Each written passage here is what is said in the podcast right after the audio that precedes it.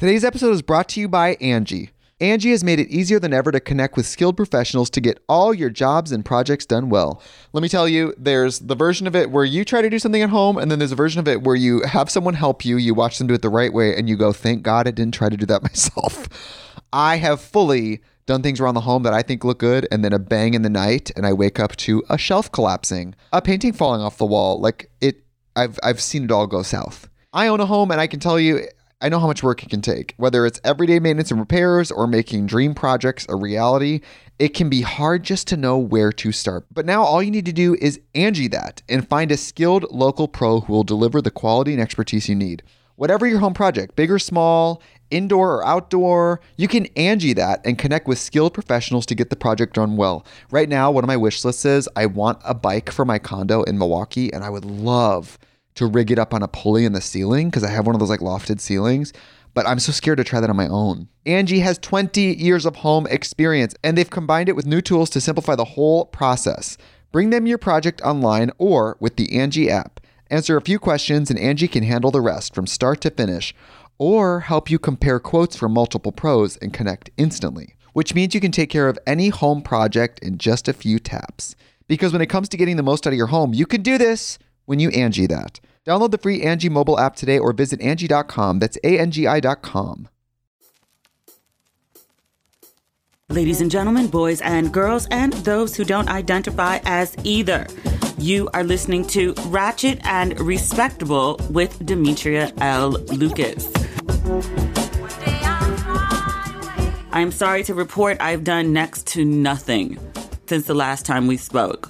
No, that's not true. I went to dinner with a friend. I think I told you I was going to do that. And then it was freezing, so I didn't go out all weekend. I mean, my version of freezing, anything below 50 is freezing to me. But yesterday, it went up to the high 50s in DC, and I could run around without a coat on, even. I just had on one of my ratchet and respectable hoodies and I was fine. I have this whole long, exhaustive list of things to do or things to get really that I made while I was living in Ghana. Like just small, small things like chives, for instance. I went to the grocery store. Chives, for whatever reason, are $8.50 a bottle. I don't understand why I bought four nonetheless because I couldn't find them when I was in Ghana. And they may or may not have them in South Africa, but I'm not willing to go months without chives. But chives, uh, medium sized safety pins. What's the peppermint soap that tingles? Not Burt's Bees, the other one. It's in the blue and white bottle, and you could like wash yourself and your hair and your dishes with it, but you're supposed to dilute it. But no one ever does because everyone likes like the little buzzy, tingly feeling. That soap. Carol's daughter shampoo. I have conditioner. I'm out of shampoo. Wife beaters. White Converse, which I haven't checked off this list. I didn't get them yesterday. Loofahs. I could not find a loofah to save my life when I was in Ghana. They have a net that Ghanaians typically wash with. It's essentially a better version of a loofah, but like a loose loofah, because you know loofahs are essentially just the net like all bundled together in a ball. But if you let it out, it looks very similar to the net that Ghanaians use um, as their washing cloth. But there is a firmer, like it'll take the top layer off, like you feel real, real clean. And I was like, I don't know if I need to feel like scrubbed, scrubbed every day. Just like scrubbed is good enough. But I couldn't find a loofah to save my life. And then the one that I had, I lost.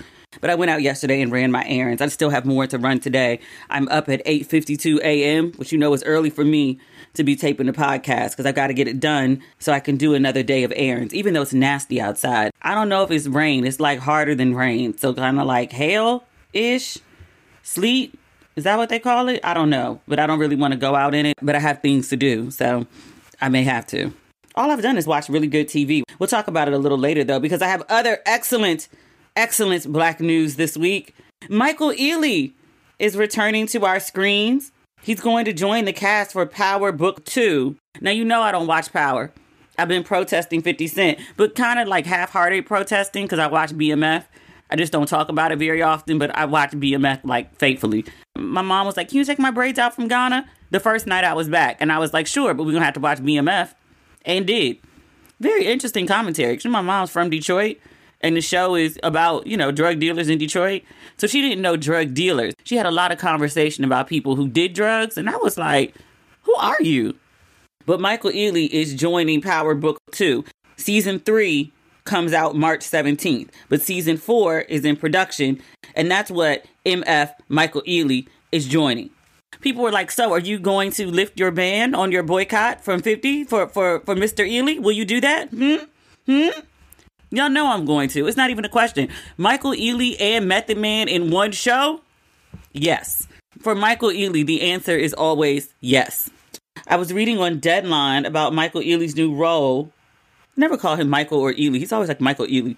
But his new role will portray Detective Don Carter.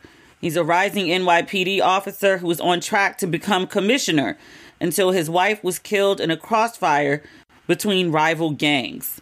Vowing to make the streets safer, Carter traded in his tie for a Kevlar vest and now leads an elite NYPD drug task force that elicits concrete results against drug related violence. While his achievements are noteworthy public recognition, nothing can bring back his lost love. I mean, thank you for telling me all about, you know, his background and, and what and what his job is on the show. Which woman's life is he going to ruin? I don't watch the show, so I don't know the characters. I know Mary J. Blige is on there, but I don't know anybody else. Does she have a man on the show? Is she into men on the show? I'm gonna actually watch the show. I will binge it before season four comes out to catch up so I can be ready for Michael Ealy and then also to, to try to guess whose life he's about to ruin because he's going to ruin someone's life. That's why you bring Michael Ealy on to a show. You bring Michael Ealy on to ruin a woman's life, and you bring Giancarlo Esposito on to ruin a person's business. This is how it goes. They know their roles, they know what they're there to do, and Michael Ealy going to do some batshit crazy stuff. He's running an elite NYPD drug task force. He's going to do crazy shit in a deeply bassy monotone voice and he's going to act like the crazy shit he's doing is completely fucking normal. This is why you bring Michael Ealy on a show. Speaking of Michael Ealy on the show, he's on what's my show? Bel Air is exactly the same role. He's going to ruin Aunt Viv's life, but Bel Air comes back in February. We're January 31st, so technically I can still say next month. But he's going to ruin, or at least do his damnedest, because that's what he does, and in a crazy way, to ruin Aunt Viv's life over on Bel Air. I can't wait for that show to come back. I love me some Bel Air. Courtney and 50 ain't cute. They ain't cute. They know what they're doing with this Michael Ealy thing. For all the people who resisted Power Book 2, it's like we gave you meth and you still held out. We'll give you Michael Ealy. Try. Try not to watch. Try. I know what y'all did. It's smart. It's smart. I'm not mad. Speaking of good castings, remember on a previous episode we talked about Antoine Fuqua is directing a biopic about Michael Jackson. And I was like, I'm willing to I'm willing to hear it out. I want to see who they cast for Michael Jackson. They have selected an actor. It's his nephew, one of Jermaine's kids. He is a singer, he is a dancer. I saw a video for one of his songs on YouTube. He has a good voice. He has good dance moves. I don't know if they're his uncle's dance moves per se or his uncle's voice, but the look is right. He doesn't look exactly like a young Michael, but he's he's in the ballpark. I'm feeling warm. I'm feeling warm. I also read that the producer for this film is Graham King, and he's the same guy that did Bohemian Rhapsody, the biopic of Freddie Mercury, which was outstanding. I fell in love with that film literally from the opening scene where they followed him backstage. I want to say, was it Global Citizen? No, no, I just looked it up. Live Aid, 1985. But they followed him from backstage onto stage and he just does this amazing performance. And I was like, oh, I'm sold. I'm all in for this film. That's another one, like the Elvis film that I'll watch like over and over and over. I really, really enjoyed that. So this is looking promising so far. I'm actually, I won't say excited. I'm not quite excited, but I am anticipating this film. It's going to take another two years before it sees the light of day, though. Hollywood. I guess we're going to talk about films first because I've been watching a lot of TV. I mean, like a lot. One thing I won't be watching again Kindred on FX. I don't know if we talked about it on here. I really enjoyed it. It was a TV series based on Octavia Butler's book from to 1979. You know, they updated it. They gave it some some new oomph, which some people appreciated, some people didn't. I judged the series on the series. I actually thought it was really good. Like I enjoyed it. It was riveting. It was horrifying. It was um, horror, but without being horror porn. I binged it straight through because I couldn't stop watching. Really, really enjoyed it. FX apparently did not. I don't know what the ratings were or what the budget was, but FX has chopped it. There will be no season two, which kills me because it ended with a cliffhanger. And I was like, wait, where do we go from here? I mean, I know where we went in the book, but I was like, where do we go in the series? Because the series is slightly different. And I actually like the series. And then there is no more. And I'm like, are you kidding me? They are not kidding me. It is over. I did read that the showrunner, I think it's the showrunner, is going to try to move it to another network. You know, like the game, move from network to network. I would love to see that happen. But there's not a good track record for it. I mean, for stories like that. I'm thinking like Misha on Underground. Remember, Underground had two seasons? That was one of the best shows, black shows, ever on TV. I loved Underground. And then it got canceled after two seasons, and then Misha was going to try to move it. I want to say they were trying to move it to OWN, but Oprah was like, it's too expensive. I don't know if Oprah per se, but the network was like, it's too expensive to pick up. But that didn't happen. And the same thing with what was the other Misha show? Misha makes great shows. They just, it's because they're expensive and they're on white networks. What was the other show? Lovecraft. Country? County. Country. But that only had one season and they were going to try to move that somewhere else too. And no dice.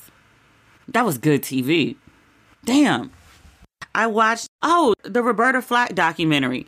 I had posted about this Dionne Warwick documentary that was on CNN, which was really, really good. I had no idea I needed to put that much respect on Dionne Warwick's name. Like I had respect on her name. Like I knew she made great songs, but I didn't realize how exhaustive her list of music was. Like until they started playing it in the documentary, I was like, "Wait, that's you too? That's you?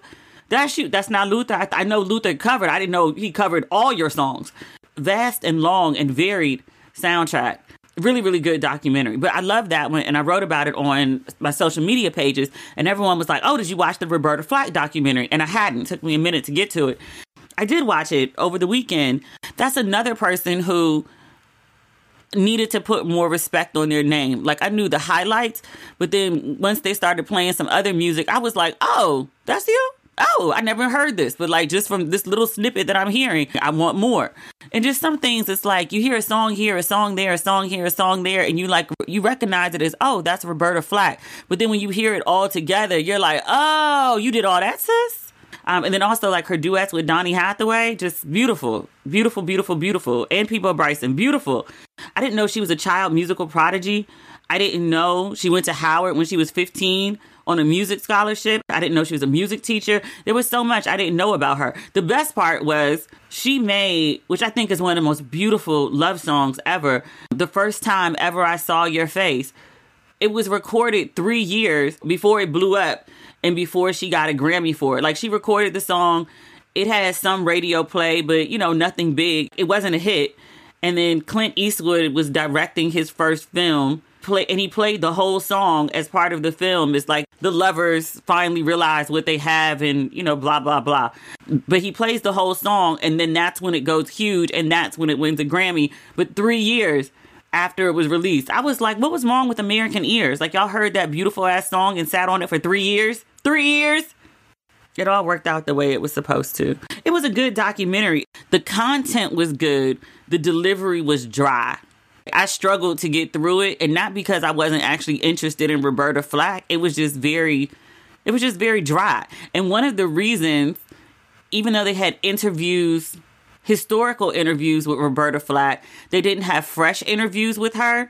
And I watched the whole documentary. I got midway to the end.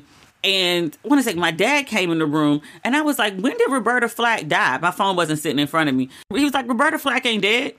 And I was like, Roberta Flack ain't dead. Why Roberta Flack ain't in the documentary? He's like, I don't know about that. Okay.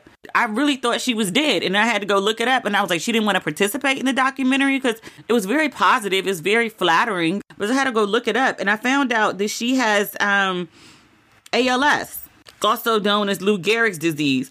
She's no longer able to sing, according to a representative of hers. I was reading this in AP News. The disease has also made it not easy to speak. And I had to go look up what ALS is. I've heard of it, but I never really knew like what it was. It affects fewer than 20,000 people in the US per year. It's an incurable condition and it's a disease of your nervous system. I had to Google this. Weakens muscles and impacts physical function. The cause is unknown. And some of the symptoms include muscle weakness, problems with coordination, muscle spasms, or overactive reflexes. Your whole body can feel fatigue, you can feel faint, you can have difficulty speaking, vocal cord spasms, shortness of breath. Like it's a whole long list. And I was like, oh my God, Roberta or Ms. Flack. Show some respect. I got too comfortable. My bad. I had no idea. So prayers for Roberta Flack. I mean, I'm glad that even though she wasn't in the documentary, she is aware that there is one and she is receiving her flowers while she is alive. But it's a good documentary. It's worth watching. Just heads up, it's a little dry. Even with some of the scandal, like they were talking about the death of Donny Hathaway, and Roberta Flack was, she wasn't with him when he died, but she saw him the night that he killed himself. He he jumped off a building. But she said they were in the studio and he just like flipped out and he said people were chasing him and they were trying to steal his music. He was really paranoid and he ran out of the studio and they were deeply concerned for him. But I don't think it was the first time that they'd seen him like that. But he went home and, and, jumped off a building. But even in the retelling of that story, which is harrowing and sad and dramatic, it's very like water is wet, sky is blue, sun is yellow. Like it just it just had no oomph. Which is so weird because I'm like, she's a very soulful woman. How do you make that dry? I don't she's not dry. She's clearly not dry. Like how do I don't understand how y'all make a documentary about Roberta Flack dry. Today's episode is brought to you by Angie Angie has made it easier than ever to connect with skilled professionals to get all your jobs and projects done well. Let me tell you, there's the version of it where you try to do something at home, and then there's a version of it where you have someone help you, you watch them do it the right way, and you go, thank God I didn't try to do that myself. I have fully done things around the home that I think look good, and then a bang in the night, and I wake up to a shelf collapsing, a painting falling off the wall. Like it, I've I've seen it all go south. I own a home, and I can tell you, I know how much work it can take. Whether it's everyday maintenance and repairs or making dream projects a reality, it can be hard just to know where to start. But now all you need to do is Angie that and find a skilled local pro who will deliver the quality and expertise you need. Whatever your home project, big or small, indoor or outdoor, you can Angie that and connect with skilled professionals to get the project done well. Right now, one of my wish lists is I want a bike for my condo in Milwaukee, and I would love to rig it up on a pulley in the ceiling because I have one of those like lofted ceilings. But I'm so scared to try that on my own. Angie has 20 years of home experience and they've combined it with new tools to simplify the whole process. Bring them your project online or with the Angie app. Answer a few questions and Angie can handle the rest from start to finish or help you compare quotes from multiple pros and connect instantly, which means you can take care of any home project in just a few taps. Because when it comes to getting the most out of your home, you can do this when you Angie that. Download the free Angie mobile app today or visit Angie.com. That's A N G I.com. You can host the best backyard barbecue. When you find a professional on Angie to make your backyard the best around. Connect with skilled professionals to get all your home projects done well. Inside to outside, repairs to renovations. Get started on the Angie app or visit Angie.com today. You can do this when you Angie that. I also watch You People. That's the new Eddie Murphy film on Netflix. I should say Eddie Murphy and Jonah Hill, since Eddie Murphy is technically not the star of the film. It's Jonah Hill and Lauren London. Eddie Murphy plays Lauren London's father, Akbar. He's a Nation of Islam Muslim. His daughter is marrying into a traditional Jewish family. So he has to, you know, adjust to his new son in law and his daughter's new in laws. Some people didn't like it. Like some people were like, it was horrible. It was trash. It was, I've seen horrible reviews of it. The critique I find the most worthy is, is there was no chemistry between Jonah Hill and Lauren London. And people were like, in real life, that pairing would never happen. Jonah Hill is never landing a Lauren London. And people were like, I can't suspend disbelief enough for this movie to believe in this couple. Fair fair. They had much more friendship energy than than couple energy. I didn't really buy them as a couple, but overall, I thought the movie was hysterical. And just in reading the reviews, because people were talking about it up and down my Facebook page, there's no in between. People either loved it and were laughing till they cried, or people were like, "This is the dumbest thing I've ever seen. It's racist. Fuck Kenya Barris because he's a producer." Are we on five projects, six projects about interracial families? he's kind of obsessed with interracial and mixed stories. I mean, it just everyone has their thing, you know. Okay. It doesn't really bother me, but I also never watched Blackish or Grownish or any of the issues. I only watched that show on Netflix There was kind of like a Larry David esque with him and the family. The first four episodes were terrible, but the last four ones were good. I don't even remember the name of it. I think it was supposed to get a second season actually, but Kenya walked away from his deal at Netflix, which was supposed to be which was supposed to be for a whole lot of fucking money, but he bounced. So I guess that show's not coming back. But uh, this is my second Kenya Barris mixed people project. It doesn't bother me. It might in time, but as of right now, it doesn't bother me. I thought this shit was hilarious. Eddie Murphy's intro when he walked in with a shirt that said Fred Hampton was murdered. And the first thing he started talking about, he was like, Is it me? Or black people's hair is just getting curlier and curlier. He was like, In a few years, we all gonna look like Bruno Mars. That shit was hysterical to me. People are like, That's not funny. And I'm like, It's that's not funny? Shit's hysterical. I, I liked it. There's another critique that I find valid. That people keep saying they were like, Why was Nia Long even in there? Like she was you brought in Nia Long to be Nia Long and like you didn't even use her. Like she was just sitting there. She was a lump. Like she barely had any lines. And I was like, fair, fair critique. Julia Louis Dreyfus is like the the super liberal quote unquote woke white lady who's actually quite racist. Nailed it. She absolutely nailed it. I don't know how people don't like this film. Like I loved it. I've watched it like twice. I loved it. You know, also deserves an honorable mention. Sam Jay, the black chick, the lesbian. She was real good. She's funny as fuck. I don't think I realized how funny she was. I've never watched her show. Is it on HBO? I never watched her show, and I was like, shit, I might need to give it a watch now because this chick is funny. I'm like, did she write her own dialogue? Her jokes were hysterical. I really enjoyed her. I also watched Shotgun Wedding with Jennifer Lopez and Josh Duhamel. I like Jennifer Lopez romantic comedies. It's a very specific brand of comedy it's it's lighthearted and it's silly and it's goofy and it's it's over the top and unbelievable and I love that shit. It's very upscale Hallmark film and this film is no different. Lenny Kravitz is also in it.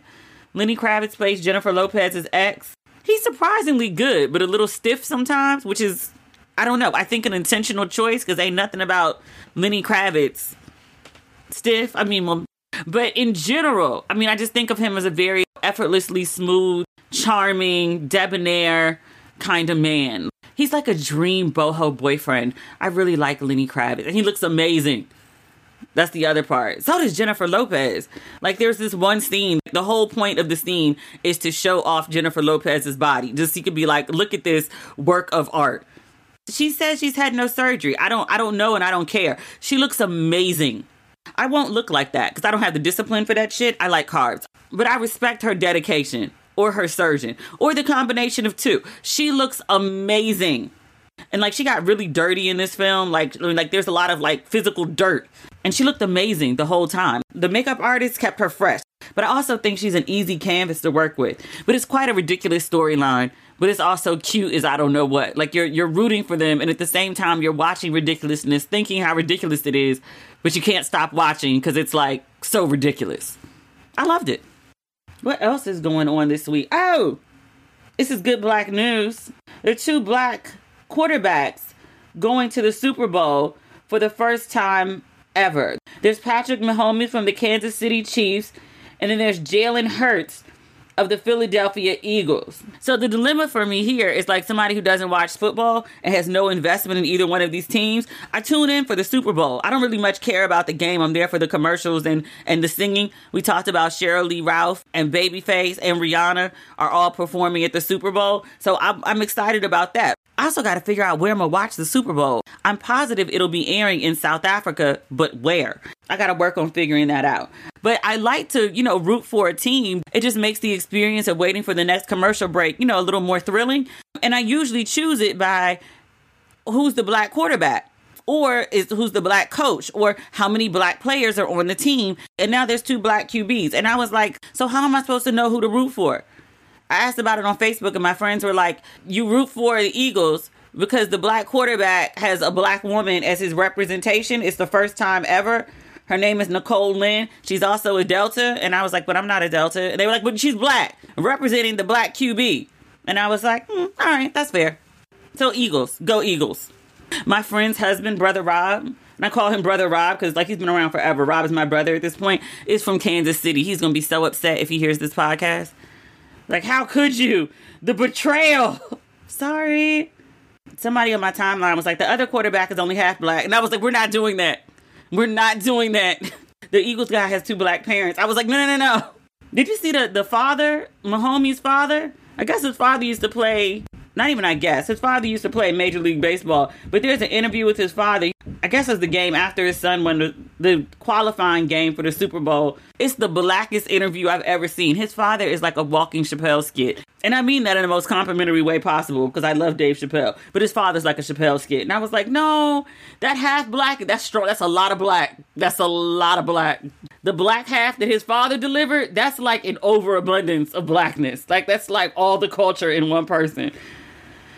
Oh, I'm going through my notes. Roberta Flack documentary. I told you I watched a bunch of stuff. Like I really like went kind of crazy because I didn't leave the house for two days. I watched the 1619 project. It only has the first two episodes up. It's six episodes. I'm so mad at them for releasing this like in piecemeal. Hulu loves to do that because they do that with um what's the, my other show on on with the white ladies who get on my nerves. June and Serena. Handmaid's Tale. They all they giving us week by week, and I'm like, you're a streaming service. Drop the episodes at once. But the 1619 project, I think they're doing two episodes at a time, which is, you know, better than one at a time. But I watched the first two episodes. You know what? I read a lot. And I grew up in a very black household that emphasized like learning about black history.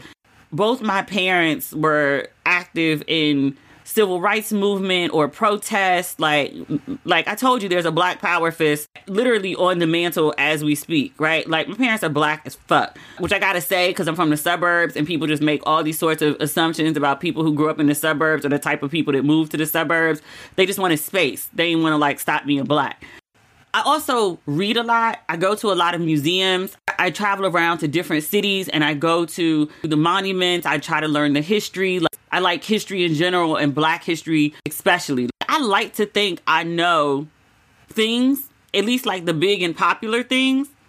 But I'm watching the 1619 project and it's entirely different from the original 1619 project from New York Magazine. It's entirely different than the podcast. It's entirely different from the book. It's all based on the original material, but it's presented entirely different. Nicole Hannah-Jones and her team, because she doesn't do this alone, bubble wrap them for preservation and safekeeping. I said this on Instagram when I wrote about it. She has outdone herself with this project. It's like an updated version of Eyes on the Prize but in addition to giving you the history, it's connecting the dots to modern day America. And I'm in awe of the way she's done it as a, you know, as a storyteller. She just weaves everything together so meticulously, but also just as a black person taking in the information. I'm just like, holy fuck you know there was something that happened that was fucked up then and you know there's something that's happening that's fucked up now. And you may not think of them as related but what she does with this documentary is show you how they are. And i'm not going to give everything away i promise. But in episode two she talks about the birth of modern obgyns or the whole field right?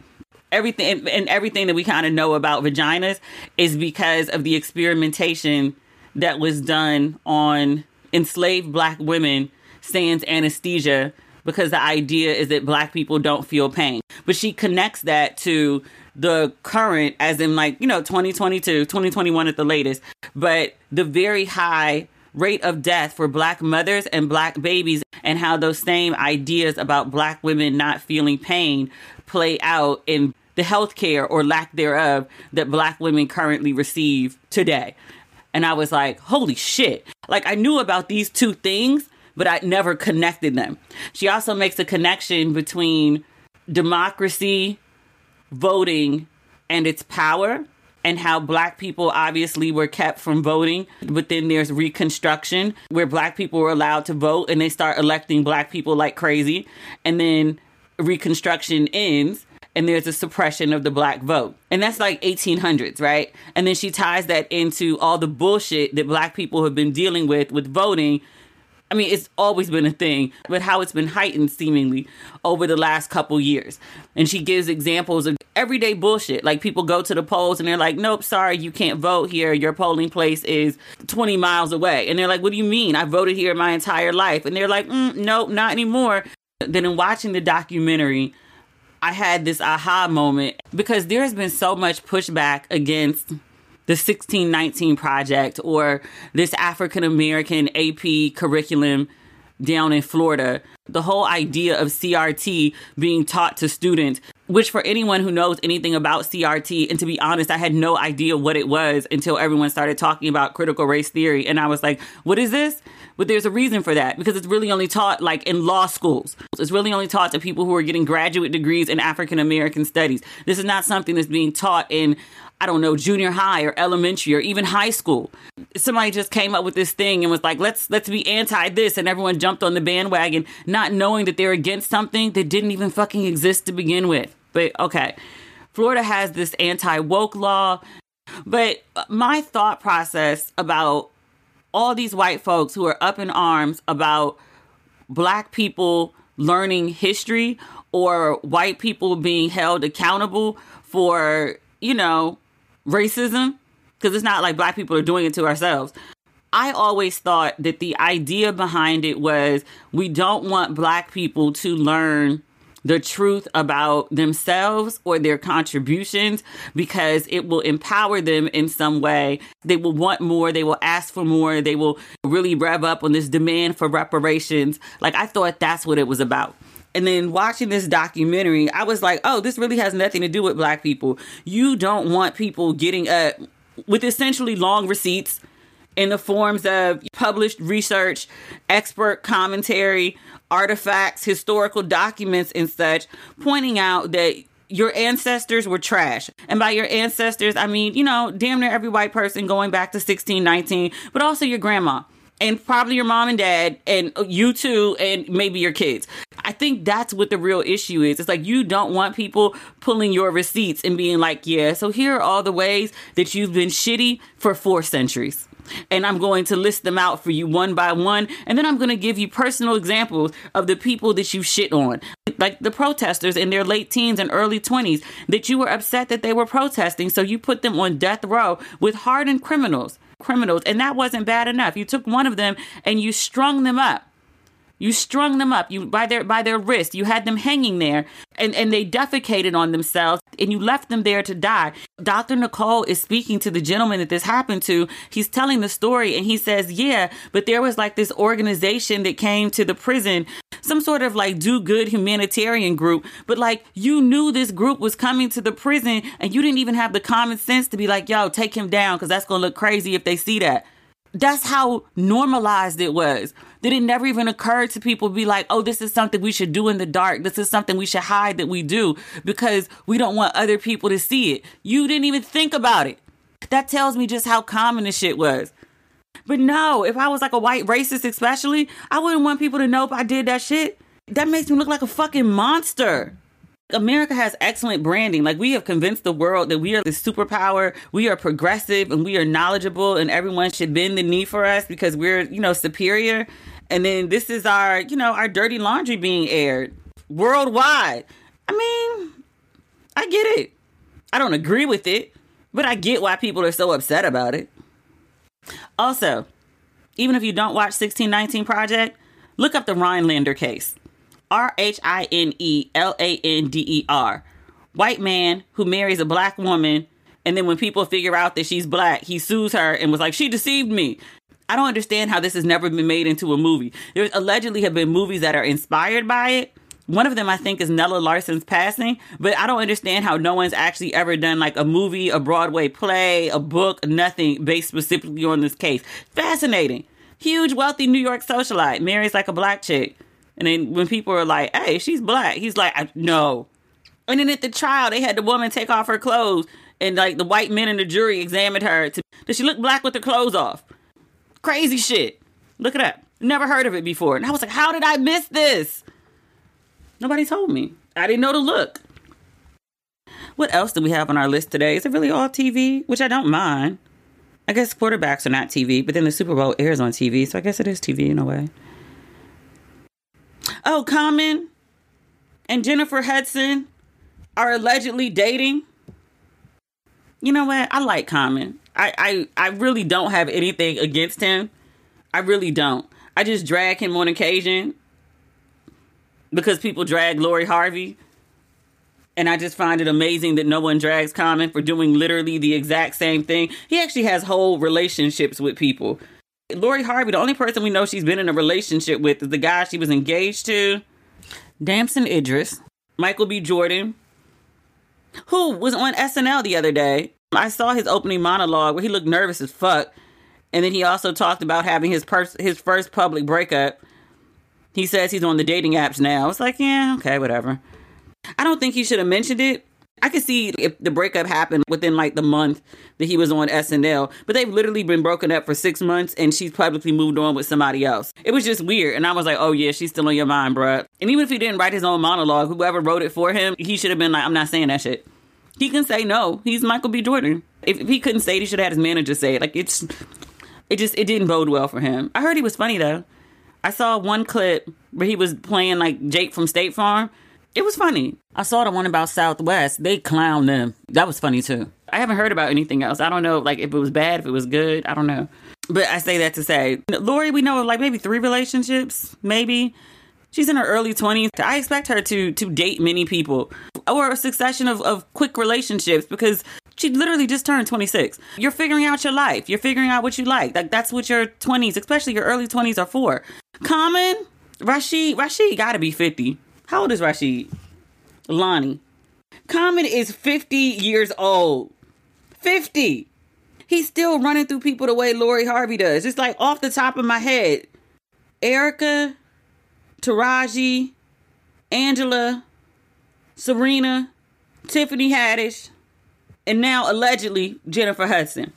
Now look, if people didn't clown Lori Harvey the way that they do, I would have nothing to say about Common and how he conducts his fairs or his penis. I, I, I wouldn't have anything to say. Like I'm like, you know what? If you're not ready to marry, then don't marry. If you're in a relationship and it's not working, then just leave. I actually have no problem with how he lives his life. I only speak about him because he's the closest example of a man doing what Lori Harvey does, and he gets away with it unscathed. And it drives me up a wall that people go so hard against Lori Harvey and then have nothing to say about Common. Nothing. If Lori's an industry pass around, then so is he. If Lori is a hoe, then so is he. If Lori can't keep a man, he can't keep a woman. I don't understand this double standard for these people. Common is 50 doing this shit. 50, bouncing around from woman to woman to woman to woman, and he's a single man. So I really don't see the issue. I only make it an issue because people have such an issue with Lori Harvey doing it, men and women. Women go hard against Lori Harvey too. If we're gonna talk about people, you know, dating around and how like distasteful it is. You know, as a man, you go somewhere, you're in a room, and you know that other people have been with your woman. It don't feel no better as a woman. You go out somewhere every time you leave the house, you run into somebody your ex used to fuck. It really doesn't feel nice.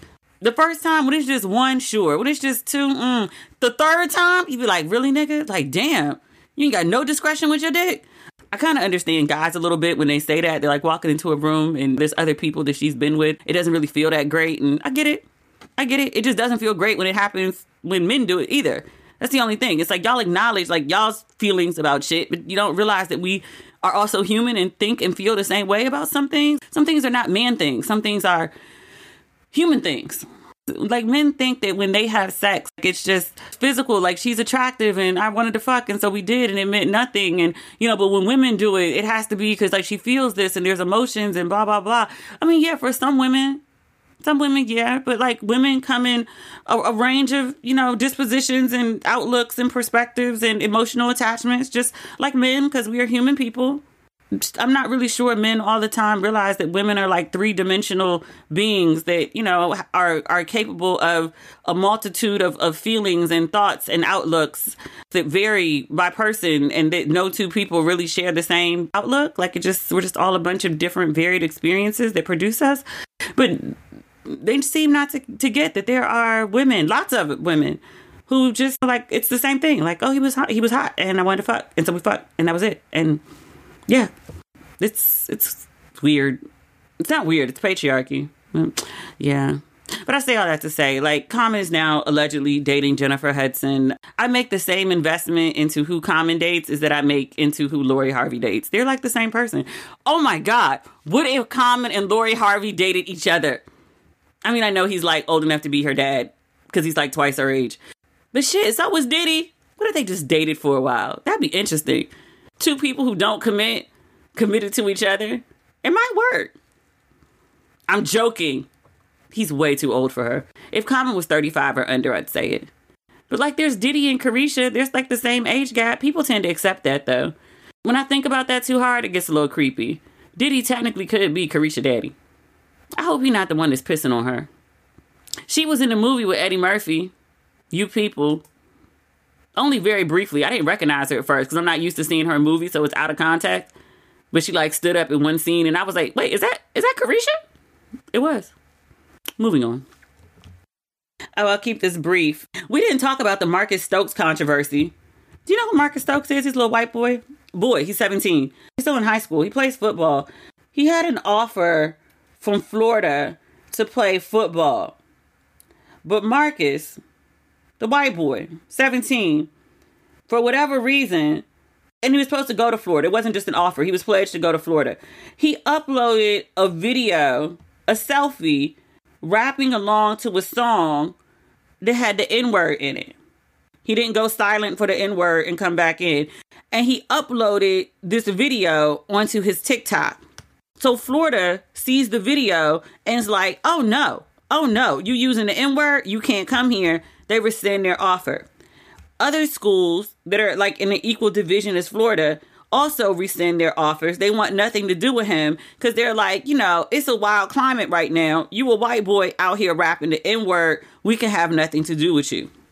I didn't pay any attention to this story until an HBCU, Albany State, their football coach, Quinn Gray, black, reached out to this 17 year old who got let go from Florida for using the N word and offered him a football scholarship.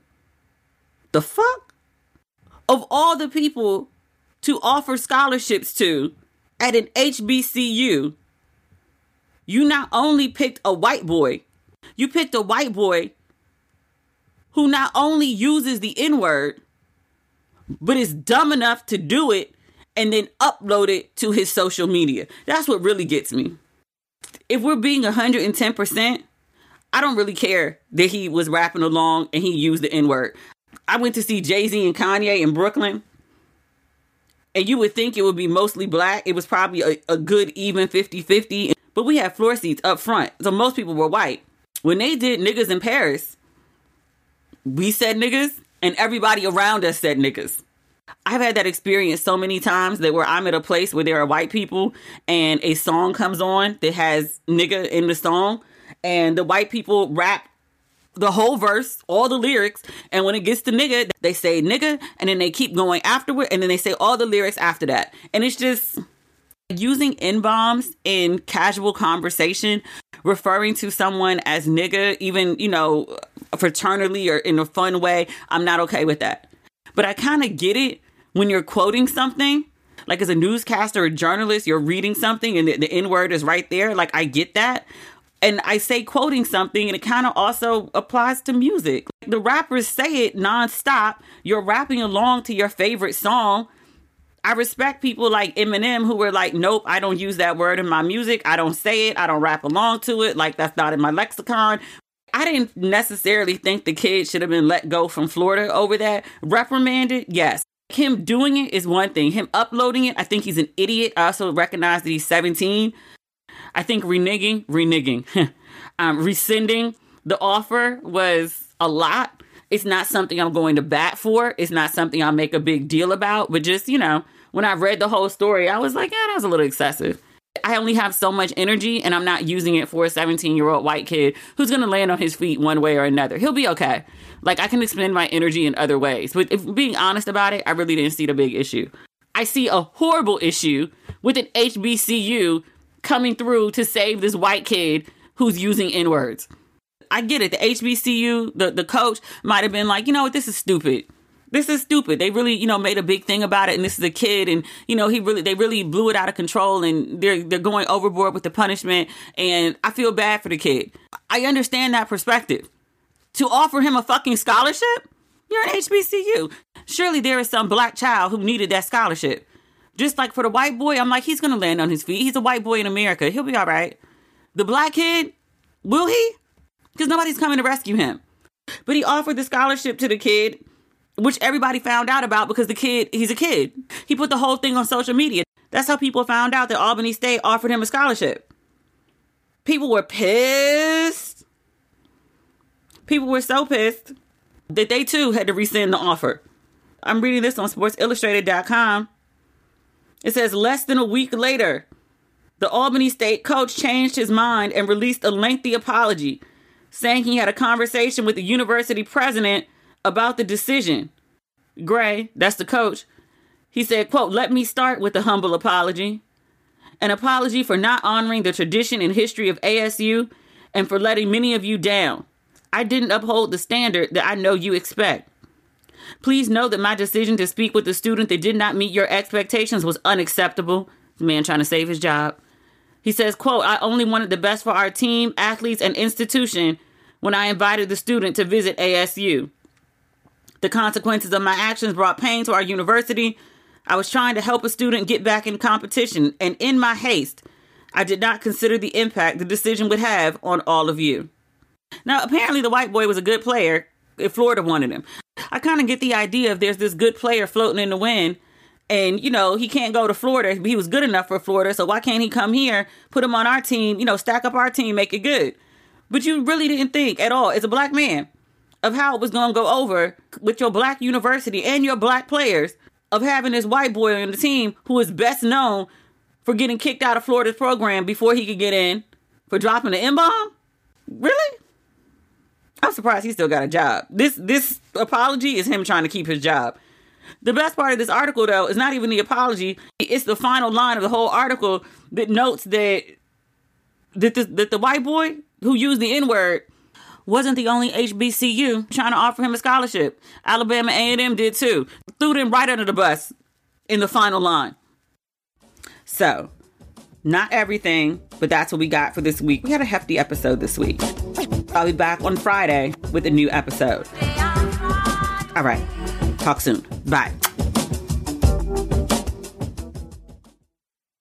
Today's episode is brought to you by Angie. Angie has made it easier than ever to connect with skilled professionals to get all your jobs and projects done well. Let me tell you, there's the version of it where you try to do something at home, and then there's a version of it where you have someone help you, you watch them do it the right way, and you go, thank God I didn't try to do that myself. I have fully done things around the home that I think look good, and then a bang in the night, and I wake up to a shelf collapsing, a painting falling off the wall. Like it, I've I've seen it all go south. I own a home, and I can tell you, I know how much work it can take. Whether it's everyday maintenance and repairs or making dream projects a reality, it can be hard just to know where to start. But now all you need to do is Angie that and find a skilled local pro who will deliver the quality and expertise you need. Whatever your home project, big or small, indoor or outdoor, you can Angie that and connect with skilled professionals to get the project done well. Right now, one of my wish lists is I want a bike for my condo in Milwaukee, and I would love to rig it up on a pulley in the ceiling because I have one of those like lofted ceilings. But I'm so scared to try that on my own. Angie has 20 years of home experience and they've combined it with new tools to simplify the whole process. Bring them your project online or with the Angie app. Answer a few questions and Angie can handle the rest from start to finish or help you compare quotes from multiple pros and connect instantly, which means you can take care of any home project in just a few taps. Because when it comes to getting the most out of your home, you can do this when you Angie that. Download the free Angie mobile app today or visit Angie.com. That's A-N-G-I dot. Protect your dream home with American Family Insurance. And you can weather any storm. You'll also save up to 25% by bundling home, auto, and life. American Family Insurance. Get a quote. Find an agent at amfam.com. Products not available in every state. Discounts may not apply to all coverages on an auto or home policy. Discounts do not apply to life insurance policies. Visit amfam.com to learn how discounts may apply to you. American Family Mutual Insurance Company SI and its operating companies American Family Life Insurance Company 6000 American Parkway, Madison, Wisconsin.